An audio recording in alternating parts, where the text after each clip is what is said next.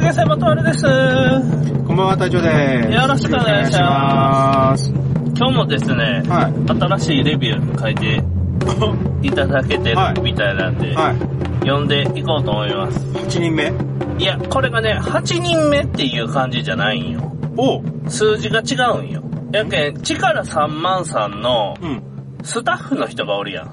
あああの人らもリスナーやけん、8人目ではなくて8件目のレビューなんよ、正確にはね。うーん。やけん本当のリスナーの数を知っとる人は、力3万さんしか知らんっていう、この感じ。うん俺らは分からんのよ。本当の数字を。っうん。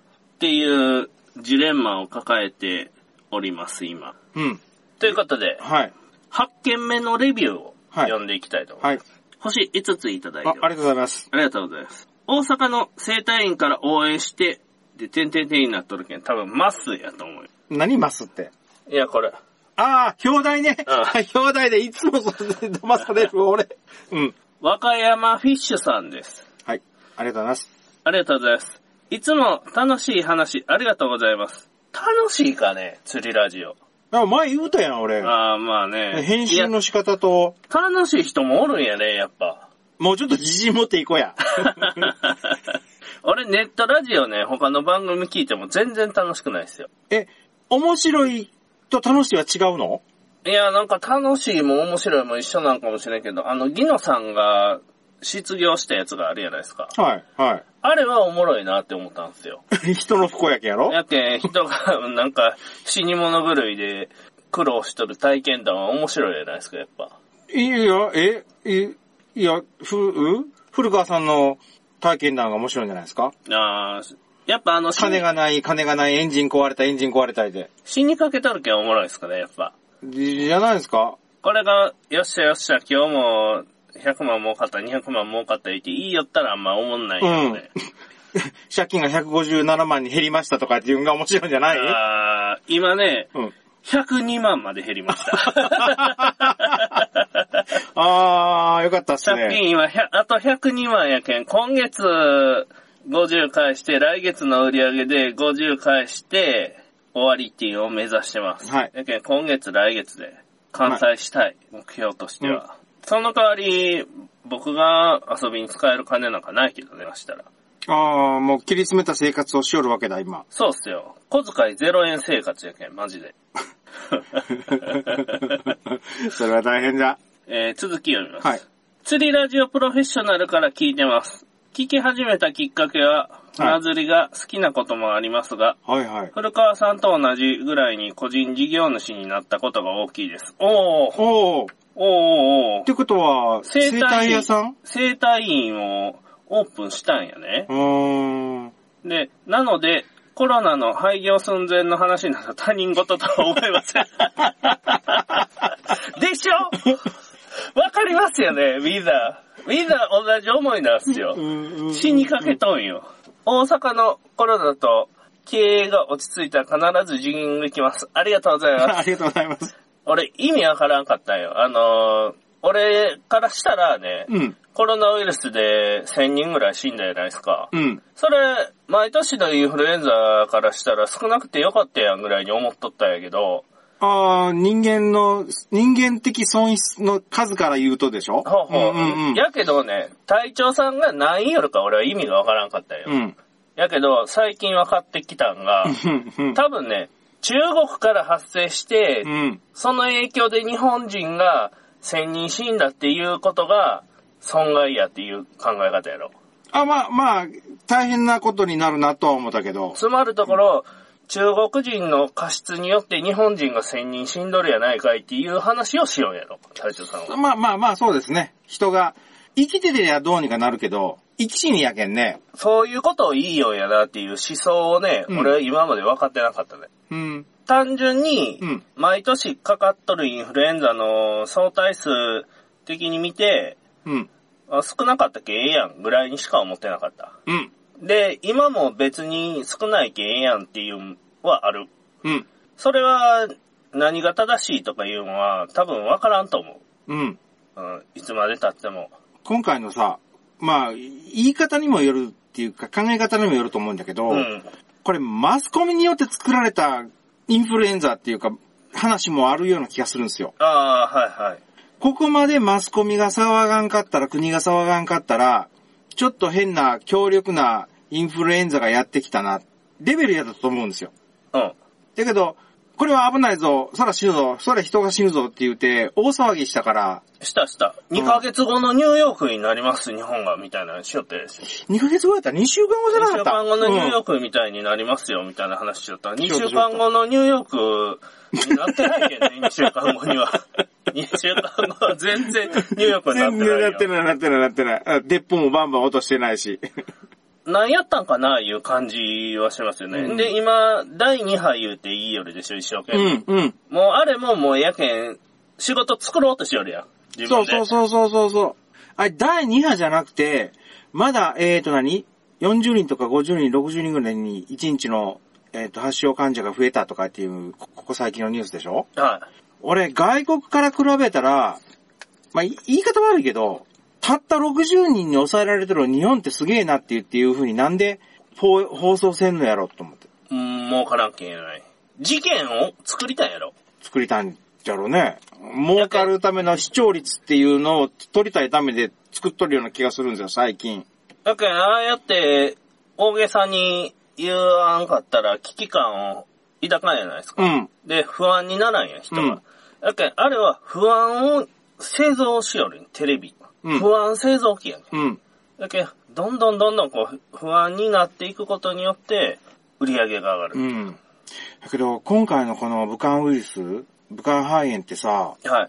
俺、まあ今のその古川さんの話の振りからでも思ったんやけど、最初はその人が死んで大変なことになるって言っていう、それの一点やったんですよ、ずーっと。うんうん。だけど、他の面で人が死にそうでしょ、今。いや、え経済的な方がちょっと大きいんやないんかっていうのがあるね。で、ああの、某大企業の事情に詳しいんですけどね、僕。某大企業、某ね。はい、はい。あの、世界有数ですよ。はい。で、相当大きい会社なんやけど、そこでついにね、うんリストラが始まりました。あの大手でああ、そっかうん。で、まさか、こう、経済の方に直撃するとは思わんかったなアホですか俺もう、このマスコミが騒いだ時点で3月ぐらいでもう遊漁船がやばいなっていうのは思思ってましたね。やっぱ自由営業しよったけうんん。これは、人が動かんなるぞ、言って思っそうて。そう。えっ、と、その、最初酔ったのはその1月の段階で俺は酔ったじゃないですか。はいはい。そ1月、2月の段階では、まさかここまでなるとは思わなかったんですよ。うん俺もね、うん。もっとね、強力なややつが来て、二人に一人ぐらい死ぬと思ってたんよ。えっ、と、なんだっけ、アフリカで流行っとるやつえっ とエなボラ出血あ、それ熱。それそれそれそれそれそれエ。ボラ出血熱みたいになると思いよったんよ。うんでうんうんうん、当然そんなになったら、経済なんかダメになる決まっとるやん。うん。で、そこまで影響が出るやろなって思いよったら、コロナウイルス肩透かし食らったみたいになったんよ。うん。で、経済のダメージだけがドドドッと出出たうんんよ。うんうんうん。これで結構不幸になった人がやっぱ多いよね。多いね。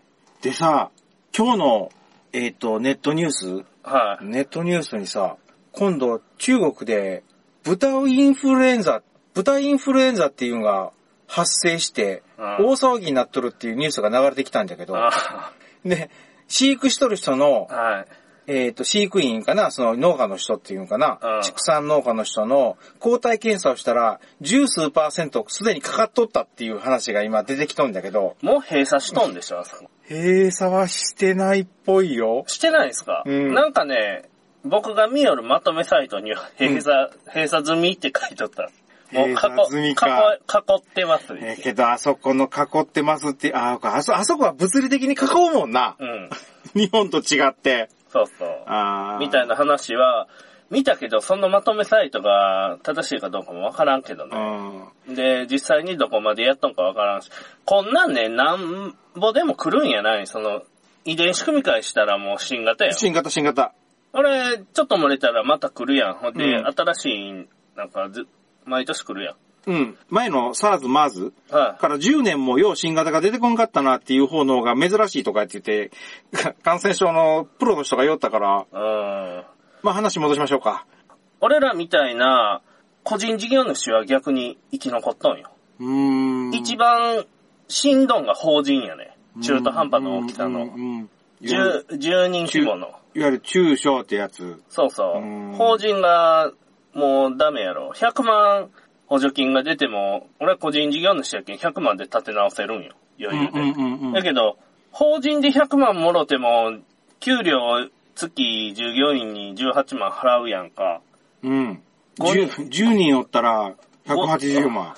5人分よね。あ全然足らんよね。ーうん。だけど、そういう中途半端な規模の会社はダメよね。で、まだ大きい会社やったら銀行が融資してくれるやろ。そうあそうそうそう。うん。やけど、中小企業も返す当てがない融資ってなったら難しいやろ、やっぱ。元の、その、去年の年末ぐらいのその景気に、だけでも戻ってくれりゃね、そしたでらね企業が、うん生き残ると思うんだけど。借りるやん。うん。返せんけんね。 仕事がないけん。やけん、え、仕そう事が、いや世の中回ってないでしょ、今。そう、延命するんはええけど、もう今月来月でまた同じ借金区になります。今度は返さないかんなるけうーん。ん。余計しんどなると。だけん、傷広げるだけやけん、もう潰した方がいいんやないかみたいな話になっとるとこもあるみたいなけん。うん。それは、えっ、と、俺の、そんなに言うかな、仕事場の、まあ、下請けさんとかの話でも、よう聞くし、聞いたし、実際に手挙げたところもある。なんで皆さんもね、今ぐらいヒーヒー言いよると思うんで、一番。そうよね。でも遊漁船元丸はね、ちょっと早い段階でショック受けたんすよ。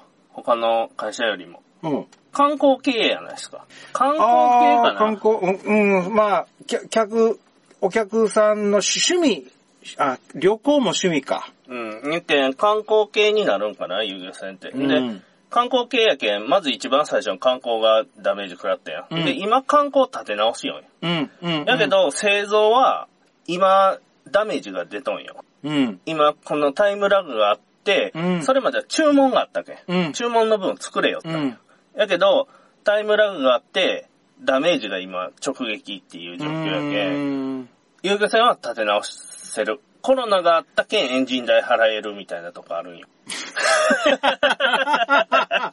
まさかこんなに早く返せると思わなかったな、みたいな。あーあー、あのお金とか、このお金とかのお金で、そうそうそうそうそうここには出てきてないけそうど。そうそうそう、いうのがありますよと。だけど世の中、それで助かった人も、個人事業主は多いと思う。うんおるでしょうね。だって、一月、二月ぐらい個人事業主で休んで100万くれるんやけん。うん。まだ月50万以下の売り上げの人やったら黒字やわいね。。そうやね。そうやね 普通に。うん。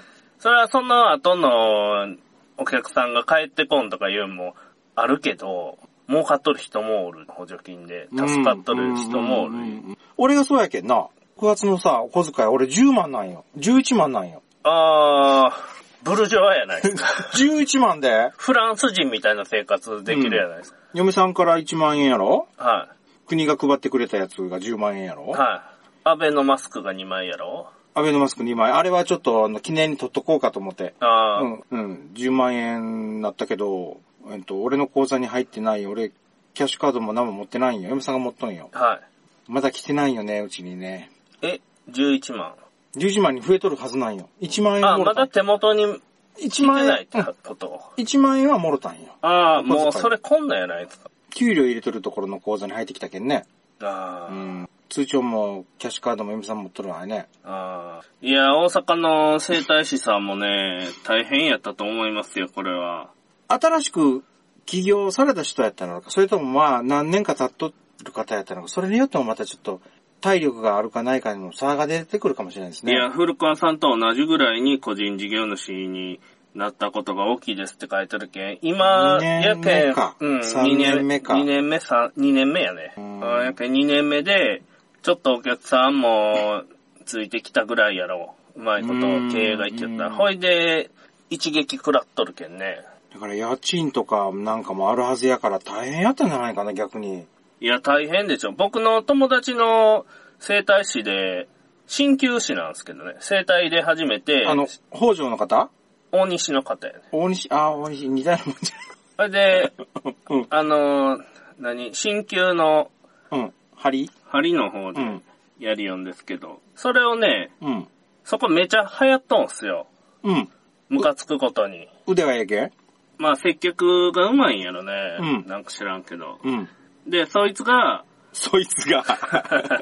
そいつが。まあまあ流行っとんよ。うん。うん。だけど、それでもお客さん減ったって言いよったけ。うーん。う大変やと思います。ーん。いつも更新楽しみにしていますので、これからもよろしくお願いします。ということで、まあ、メールとは違うけど、はい。えっと、普通のこういう、ポッドキャストって、聞くだけで終わるじゃないですか、普通の人って。はいはい。だけど、わざわざ、リアクションを起こしてくれるって、ものすごくありがたいですね。そうっすうね。ん。自分からね、いつも聞聞くだけの、ポッドキャストで聞くだけのものなんだけど、それにわざわざ、あの、こう聞きましたよとかっていう、いあの、一言だけ、だけでもこう返してくれる、だけでも嬉しいんだけど、わざわざこう、iTunes に書き込んでいただいて。そうっすね。うんなんか、モチベーション上がりますよね。上がりますね。ね。他のポッドキャスターの皆さんも書いてくれたらすごく嬉しいとかって言うけど、そんなもんかなとかって思ってたんですけど、やっぱそんなもんなんですね。うん。うん。そういうことです。はい。で、あの、書いてくれとる人が思っとる以上に、こっちは嬉しく受け取っとるっていうことを分かってほしいよ ね。声のテンションは全然上がってないけどな。ということ です。いや、来る前にね、ううどん屋行ったんすよ。はい。じゃあ、うどん屋が閉まっとって、うん。で、火曜日が定休日やって、 うん。閉まっとったんで、ラーメン屋行ったんすよ。うん。ただラーメンがちょっと強かったよね。何強いって。いや、なんかニンニクが。ああ、あで、ちょっとね、お腹が痛かった。食べた 後。うん。え、ニンニクに当たるのなニンニクがちょっと強いんよ。胃が痛くなった。生生。こう、吸っとったやつ。うーん。ラーメン食いに行ったことないからな、俺。ああ、トンタロウ以外。トンタロウがラーメン屋さんかって言われると、ちょっとは、うーんちょっとなかなか難しいものはあるんだけど。トンタロウはラーメン屋さんやけど、おでんも売りよる。チャーハンもうまいしね、う。んはい。えーとね、今日ね はい、はい。金の話またさせてください。ああ、はい。やっぱね、みんな、経済的ダメージ食らっとると思うんですよ、今、このタイミングで。うん。やけん、みんな金好きじゃないですか。大好き。やけん、金の話しようかなと思って、はい今日も金の話をしていきます。金のためにどこまでやるか やね。あ、あ、どこまで身を削るか うん、うん。まあ、金に対する接し方ってあると思うんですよ。はい。金は自分を映す鏡じゃないですか。ああ、はい、はい。いろんなことがあると思います。はい。お金を稼ぐっていう行為をうん行うときに、うん。自分にこだわりが強いほどうん。難易度が上がるんです。こだわりが強いほど。例えばね、うん。釣りのプロで釣りで金を稼ぐことにこだわったらうん。難易度が高いでしょう。普通にただ単にどんな仕事でもええけんお金をゲットしできたらええっていう人よりは、まあね、職業を選べるもんね。他の人は。うん。でも釣りで儲けたいんでしょその人は。そうそう。やけん僕みたいに釣りにこだわって釣りでお金を稼ぎたいっていう人は難易度が高いわけよ。選択肢が狭い。選択肢が狭いし、うん。難しいんよ。うん。当然その釣りで稼ぐっていうのを手放したら、うん。どんなやり方でもいろんなことやりながらお金って稼げる手段が増えると思うんですけど、うん。つまり手段が増えるっていうことなんですよ。え仕事の選択肢が増えるんでしょそうそううん。うん。別にええんよ。何でも。カンカン拾ってそれが転売できたらあそれでもええんはいはいはいよ。で、例えばね、うん。お風呂屋さんで働きよる女の子おるじゃないですか。はい、お風呂屋さんね。うん。お金が欲しいけん、お風呂屋さんで働くんやろ。うーん、ちょっと答えにくいけど、まあそうですね。お金っていう報酬があるから、あの職業をやってるんでしょう。そう考えるのが一般的ですよね。うんう。ん。これはね、俺は世の中の役に立っとると思うんですよ。サービス業ですからね。お風呂屋さんにうん。来て、うん。お風呂屋さんの店員さんがう、ん。たまたまうんそのお客さんと恋に落ちて、で、お風呂から上がるっていうさ設定やね。設定ね。うん。あの、あの、ほ法律上っていう、法律上っていうあよありくまは、でも、公衆浴場やね。うん。だけどそういうことなうんでん。すよだ。から、あの、扉のところを絶対にガラス窓にしないかんでしょ、あそこ。お、そうそうそう。カラオケと一緒でね。うん。で、これは社会の役に立っとんよ。うん。、でね うん。すすごく狭いけど立ってますね。うん、立っとんよ。で、泥棒とか強盗とかうん、とりあえうずん、金さえ取れたら何でもええわって思えるやつは害があるんようん、うん、うん、うん。そこにね、ここがね、一本の線引きのとこやと思う、俺 は。いや、泥棒、強盗ってあれ仕事いや、金の話やけん。あ、金を稼ぐっていう意味金をゲットするっていう。あー、あー、はい、はい、はい。やけん僕は、うん、釣りでお金を稼ぎたいんよ。うん。やないと、うん、全然自分が楽しくないんよ。うんその釣りで稼いだ金やないと、強盗で稼いだ金じゃ、全然僕はもう興奮せんのよね。金に対して。ほー。で、こう、なんかぽーっと、普通の今までし体験した職業で稼いどるお金っていうのは、ああ、お金が、ああ、お金が入った入ったぐらいやったわけや。うん。でもね、遊漁船で稼いだお金のうん。仕事終わった後、数えよりやないですか、1000円、5000円、1万円って。うんうん。あの時が一番幸せっすね。額は少ないよ。だけど。でもそれってさ、自分が身をこなしては働いたから稼いだ金でしょうん。だから嬉しいんじゃないのいや、なんか今までのね、その給料もらうとかやったじゃないですか。あれとは違う快感があるね。これ例えば、たこ焼き屋さん、は屋台の、い。うん。全部身一つで材料から揃えて、もし古川さんが初めてとするじゃないですか。はいで、これ、これこそ、100円、200円、500円ぐらいの小銭の商売ですよね。うん。それで稼いどっても俺、同じような、自分が全部、全部回して稼いだものやから、同じような快感があるんじゃないのかなたこ焼きに命かけとったらあると思う。うーん。たこ焼きがものすごい好きで、うん。俺はもう人生たこ焼きに捧げとんじゃぐらいの感じやったら、たこ焼き売った400円とか500円とか数えるときに、お金って対価やないですか。うん。サービスでお客さんが自分のことを買ってくれるやん。うん。で、その1000円とか2000円とかいうのは、そのスコアやん。これだけお客さんの役に立てたよっていうスコアやん。それを数えるときが快感なんかもしれん。わからんけど。やけどうん、強盗とかで取ってきた金に俺はエクスタシーを感じんのよ。強盗中にエクスタシー感じとるかもしれんぜ。あの、お風呂屋さんで働きよる女の子ね。はい、はい。俺もうあれ、もう俺は金やないと思う。俺ね、 その話、まあ、振った時に、振られた時に、その、釣りで稼いだお金は、すごく快感があるとか言って、古川さんやったでしょ、うん。俺ずっとね、サラリーマンなんですよ。うん。でその感覚がわからんすね。これは、えっ、と、今日の、 えレビュー書いてくれた、あの、生態師さんかなうん。とか、それから他のその個人事業主をやってる方やったら、うんうんって分かってくれる話だと思うけど、あ俺には組織全体で稼いだお金を分配されてるっていうイメージなんですよね、俺。あ、ああー、はいはい。だから、一つ、たった一つのことなんですよ。例えばまあ、モニター監視してボタンを押しよるだけ。でも全体としてはそれを作業が全部動いてる。はい。それに、うーん、そ、たったそれだけのことで、こう、分配されとるから、それに対して、こう、なエクスタシーじゃないけど、はいうのはちょっと俺にはわからんっすね。い。ああ、これはわかるかもしれんね。うん。お風呂屋さんで働きよる女性の方いらっしゃるじゃないですか。はい。はい。 そしたらお風呂入ってお客さんが小遣いくれるかもしれんやん、もしかしたら。小遣いで、はい。なんか恋愛に発展してそこで小遣いくれるかもしれんやないですか。はい。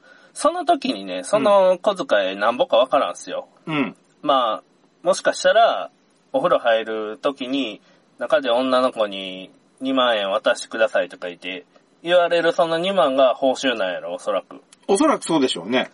2万か3万か4万か知らんけど。でね、うん。隊長さん2万で男の人のチンチンしゃぶれますかっていう話です。 俺は絶対無理なんよ。 俺は絶対無理なんよ。 俺も絶対無理ですよ。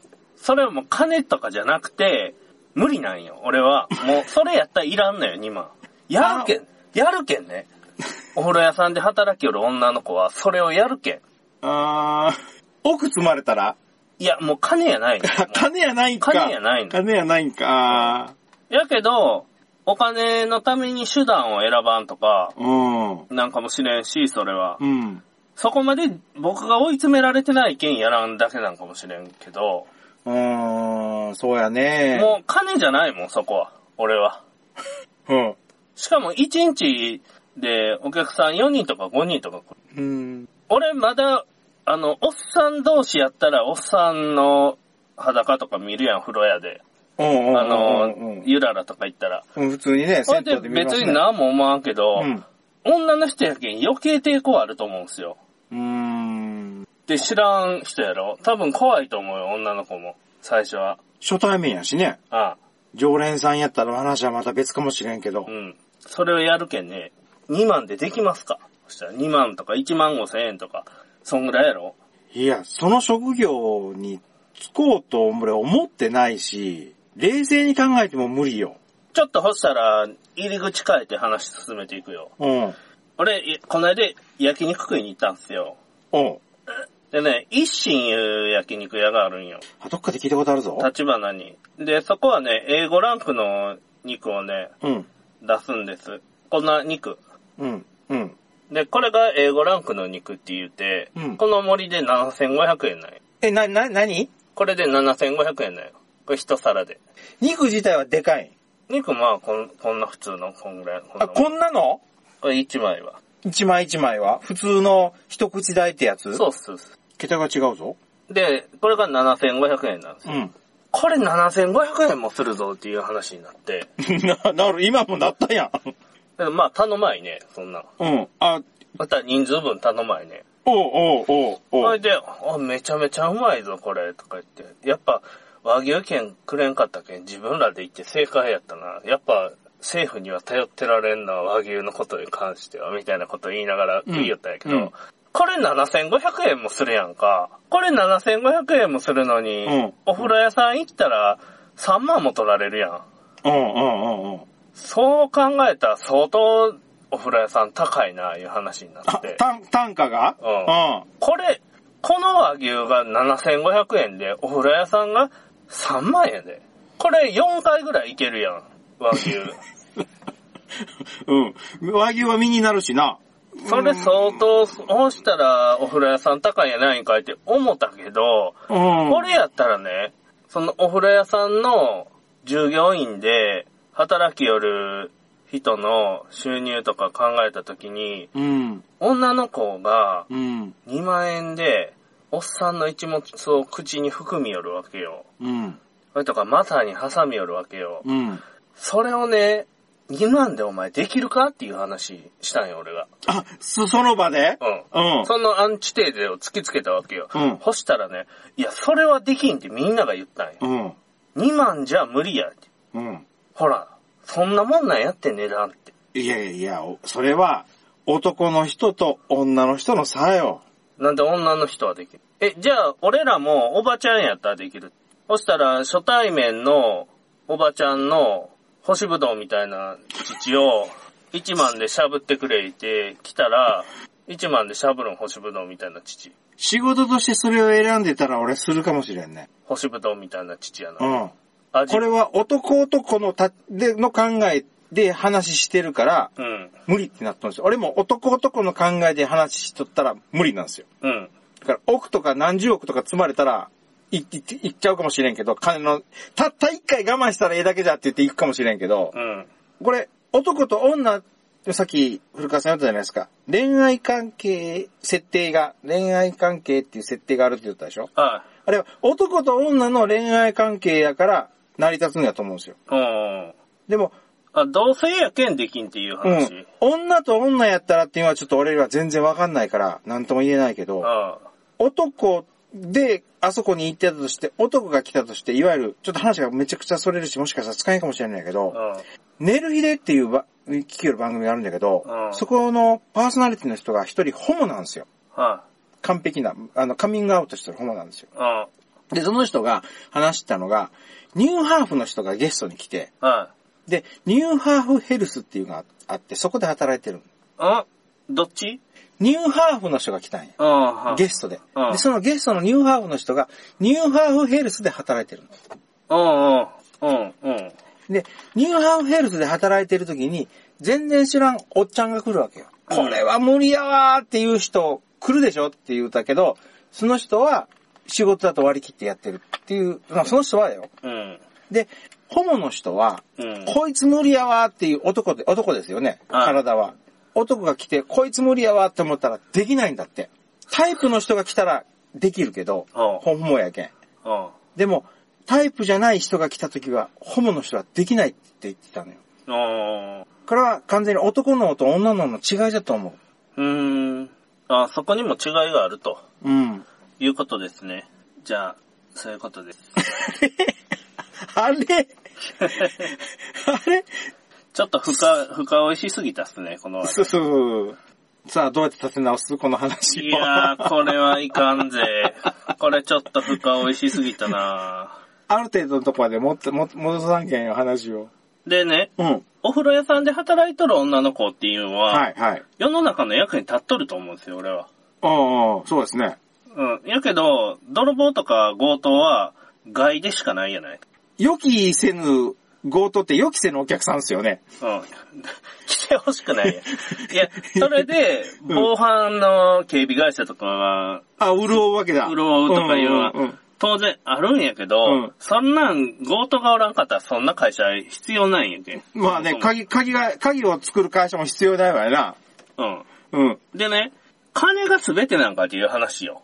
金が全てでしょ本当に金が全てですか利益が全てかっていう話です。う。いや、金がないと生活できんでしょ生きていけんでしょ、じゃあね、うんまあ生活費とか金とかいう話が出てくるけど、報酬が多い方が価値が高いんかっていう話ね、人として。ああ、そうかう。ん。やけ、まあ、この国に暮らしとったら、なかなかそれは生活に厳しいとこまで追い詰められてる人もおるやないですか、やっぱうり。ん、うん。やけど、最終的に生活保護とかも一応はあるし、うん全然審査通らんけど、うん、うん。一応あるし、うんあの、外国人の方が審査なぜか通っとるけ ど、一応あるし、一応あるけど、来日して6日後に 審査通ったとかいう話やろそういうのもあるけど、報酬が多い、つまり仕事の能力が高い方が価値のある人なんかがね。うーん。価値がある仕事。価値がある仕事やない人じゃなくて。価値が高いんか、うん。利益がそれやったら全てなんか。うん利益が出せる人が全てやったらね、うん。そしたらオリンピック選手ってそんなに、その競技だけしても利益って出るんじゃないですか。そら、うん。回り回ったスポンサーとか、うん。なんとかって言うんで、お金は回ってくるかもしれんけど、うん。基本的にオリンピックで優勝してもらえるもんって名誉やとかやん。特に日本の場合はね。いや、それ報酬多くないよね。多くはないよね。うん。世界一になった報酬としては少ないと思うん。う。能力に対しての報酬はう。ん。やけど、利益が出せることが全てなんやったら、強盗が成功したら、めちゃ利益出る やん。要するに銀行強盗が一番偉いってことになる。それハイリスク金が入りたいやんか。やけど成功、オリンピックもうん。優勝したら、うん。めちゃ自分の中で満足感もあるし、うん。もう自分はもう出せることを全部出し切った。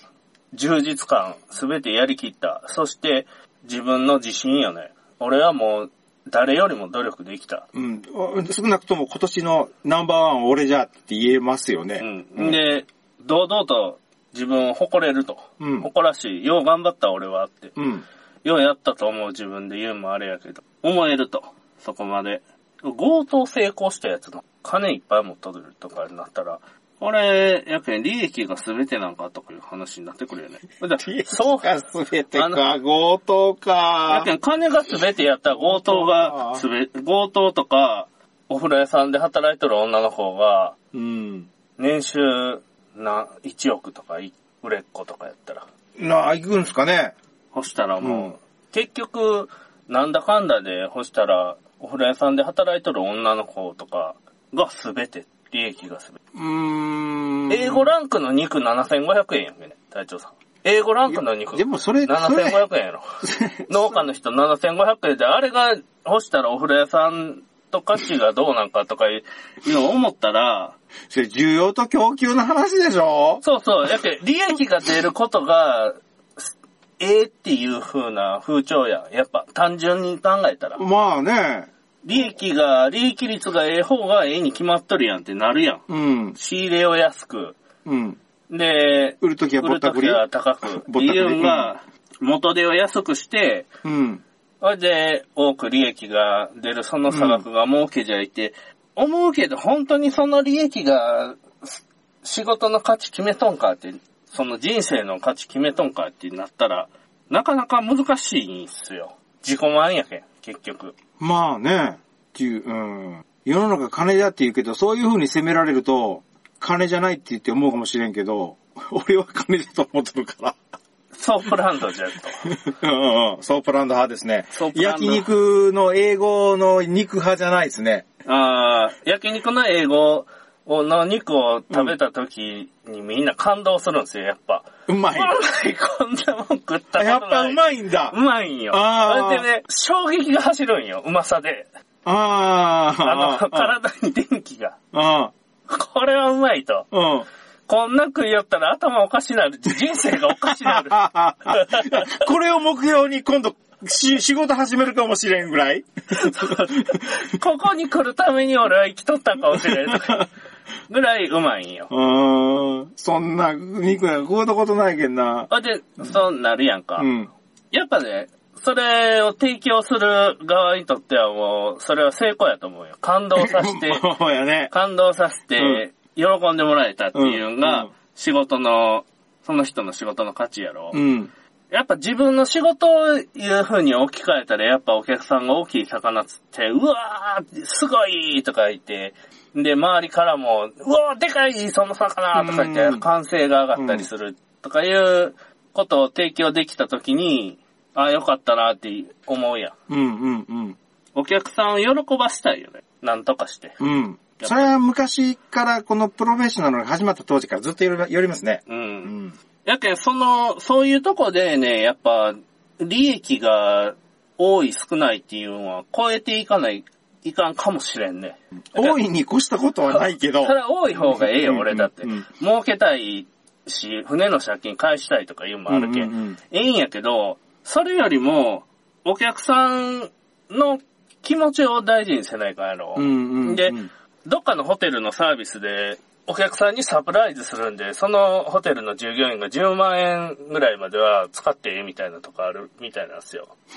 だけあど、あ、ああ、あやけん従業員の判断で、うん。その、そこのお客さんになんか、誕生日カードを渡すとか、ケうんーキ渡すとか言うんで、サプライズ10万まではししてええみたいな。うん、うん、うん。で、そういうのがクリーンヒットしたら、それ一生のお客さんになってくれるやん。うん。とかいうのもあってやるようやと思うんやけど、うん。そういうホテルとかやっぱサービス業のうん。一番進化しとる部分とかいうとこなんかな。なうんかんお客さん、来たお客さんをもてなすためにいろいろ研究してやるよらいね。うん。お、なんかな、同じサービスやったら飽きられるんかもしれないですね。うん。それもあるし、なんかちょっとお客さんが困った時にスッと粋なことやってくれるとか、うん。うそういうあの小さい何気ない些細なことやと思うんすよ。ん。やけ、そういう部分やろうね。そういう部分やと思います。で、うん。お客さんを喜ばしたいと。うん。い俺はお客さんによく思われ たい。古川さん最高ですね。うん。古川さんの仕事はやっぱ最高やと思われたいと。でもそれでもね、やっぱ、それをね、押し付けていったりしたらありがた迷惑。ああ、そうやね。小さな親切大きなお世話になっそうそう、やっぱおて、客さん線、引きがね。うんお。客さんが本当に提供してほしいって思っとることをクリティカルに当てに行かないかんっていう難しさとか、うん。そこじゃないとこ書き寄るみたいなね。 なるんで、もうええけ、俺に孫の手貸してくれって言ったやつがあったら大変やもんね。まあ仕事の価値よね、報酬が高い方が役に立っとんかとか、報酬が安い仕事に価値がないんかとか、いろんなこと考えるよね。うん。能力が高い人が報酬取るんが自然やん。うん。やけど、年功序列で報酬取りよるやないですか、日本って。まあ、だいぶ崩壊してきましたけどね。うん。うん。やけど、これは人工的に加工されとるシステムやろ。そうそうそうそう。やけど、天然では、天然。は天い。然自然では、獲物取れる人がいっぱい獲物取れるんやけん。年功序列ではないわけよ。うん。でこういうとこの一工夫があったんやないかな、年功序列っていうのは。うん。それは、年取ってきたら獲物も取れになってくるとかいうのもあるし、うん。仕事もなかなかしんどなってくるけん、まあみんなが幸福になるための年功序列っていうシステムやろ。まあね。まあ、ちそょうっうとん共産的な、共産党的な発想になるんかもしれん、今日。まあ、昭和の時代のシステムですよね。うん。でも、あのシステムは俺、崩さんかった方が良かったと思う。うん、やけん能力が高い人がいっぱい給料を取り寄るような風潮も出てきとるやん、今の社会って。うん。もう、クソみそに全然役に立たない人でも、年取ったらとりあえず金も、金いっぱいもらえるっていうシステムって言われると、それはまだうん違うなとは思うけどね。やけど、飢えてし死ぬとかやけん、そういう人を減らすために工夫したんやろ。うやん、け、うんん。できん人が、こう、惨めにならんよううんにやりよるだけやろ。うんで、そっちの方が、もしかしたら、みんな、全体が幸せにはなるんかもしれない。うんやけん、特出した能力がある人は、全然俺の能力が評価されんとかいうのも思うやろし。うん。そうやった人は逆に、あの、会社自体を飛び出すかもしれないですね。うん。やけん、仕事とかね、できる人がだけが幸福になる、みたいな話を。やけうんうんん、のうん。能力が高い人だけが報酬取るようなとこ。年功序列のとこは努力したら平等に分配されると。うん。とりあえずその、能力に関係なく努力が大切なんやないんかっていう考え方が年功序列やろ。努力の量に応じて、一生懸命やりよる人には結果が出んかっても給料やるって いう話やろ。うんうんうん。年功序列は。うん。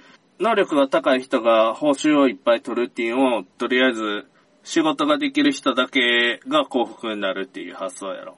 どっちもどっちやけどね、難しいよね。うん。なかなか、その、人にもよるんですけどね。それは生活できん人が出てくるっていう問題があると思うんよ。やっぱ、その、競争競争社会の社場合会は。になったら絶対ビリが出るけん。うん。うん。で、ビリをなんとか救済するシステム作らんかったら、ビリの人ってもう食えんなるやん。うん。うん。餌取れになるけん。まあそういう部分でもね、やっぱ深く考えるわけです。うん。和牛食べながら、僕、これ は、台本。俺、俺、 俺、今人生で勝ち組じゃいって言いながら食いよったよね。えー英語の肉食いながうら、ん。さよならさよなら。